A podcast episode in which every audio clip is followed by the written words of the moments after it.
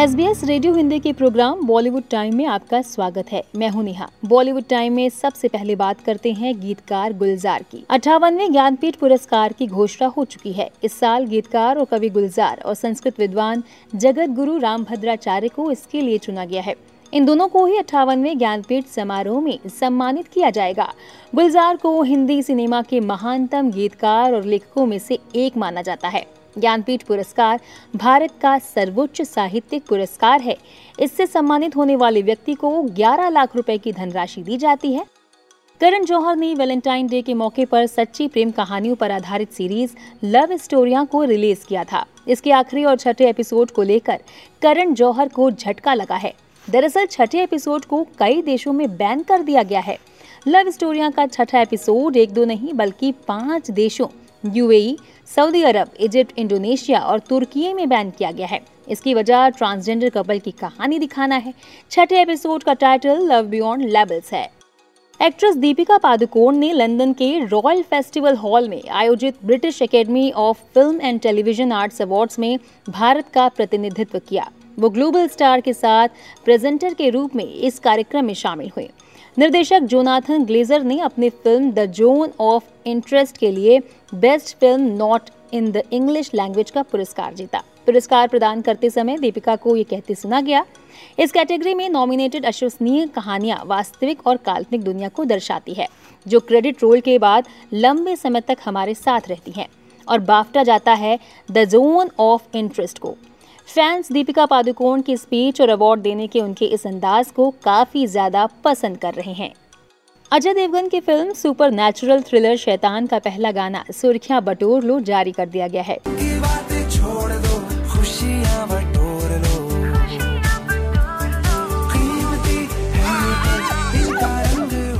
IMDb ने दुनिया भर में 200 मिलियन से अधिक मासिक विजिटर्स में से 10 सबसे लोकप्रिय भारतीय हस्तियों की लिस्ट का अनावरण किया। इस सूची में शेष तृप्ति डिमरी हैं, जिन्हें एक्शन ड्रामा फ़िल्म एनिमल में तृप्ति ने अपना दमदार स्क्रीन उपस्थिति, संवाद, अदायगी और शानदार लुक से दिल जीत लिया, जिससे वो आईएमडीबी सूची में भी शीर्ष स्थान पर पहुँच गई।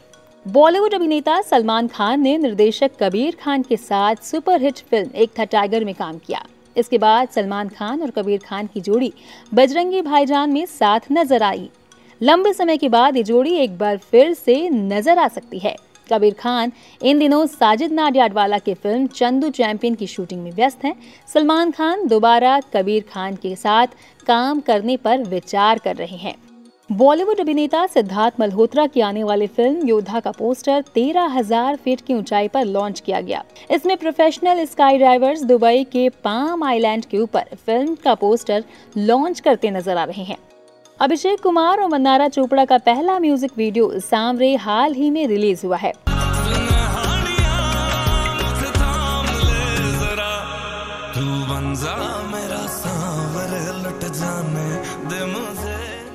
फ़िल्म निर्देशक पवन कुमार की नई फ़िल्म मोरल कॉप बच्चों के लिए खास तौर पर मोबाइल फ़ोन के खतरनाक दुष्परिणामों के बारे में जागरूक करेगी।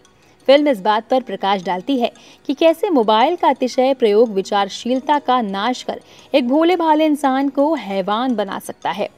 फ़िल्म उन अभिभावकों को भी जागरूक करेगी जो अपने बच्चों के हाथों में मोबाइल के रूप में एक ऐसा खतरनाक उपकरण थमा देते हैं जो उन्हें भटकाकर खेलों के मैदान से दूर ले जाता है। फ़िल्म ये भी कहती है कि मोबाइल बच्चों के लिए एक ऐसा तिलिस्मिक कैद खाना है, जिसके अंदर जाने का रास्ता बड़ा सहल है, पर बाहर निकलने का रास्ता बहुत मुश्किल है।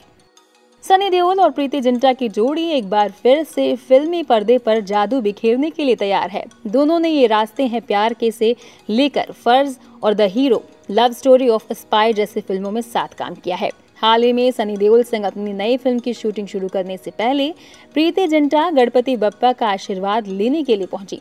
उन्होंने सोशल मीडिया पर अपनी खूबसूरत फ़ोटो भी शेयर की है।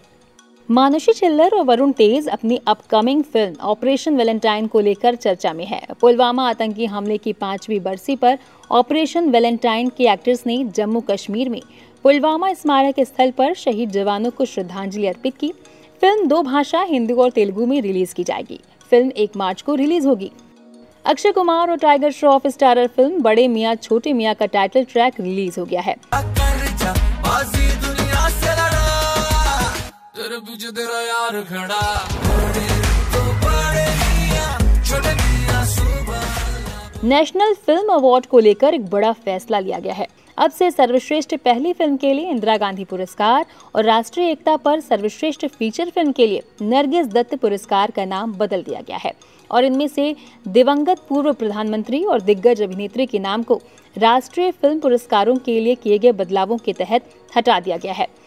फ़िल्म ए वतन, मेरे वतन के निर्माताओं ने घोषणा करते हुए कहा है कि ये 21 मार्च को डिजिटल रूप से रिलीज़ होगी।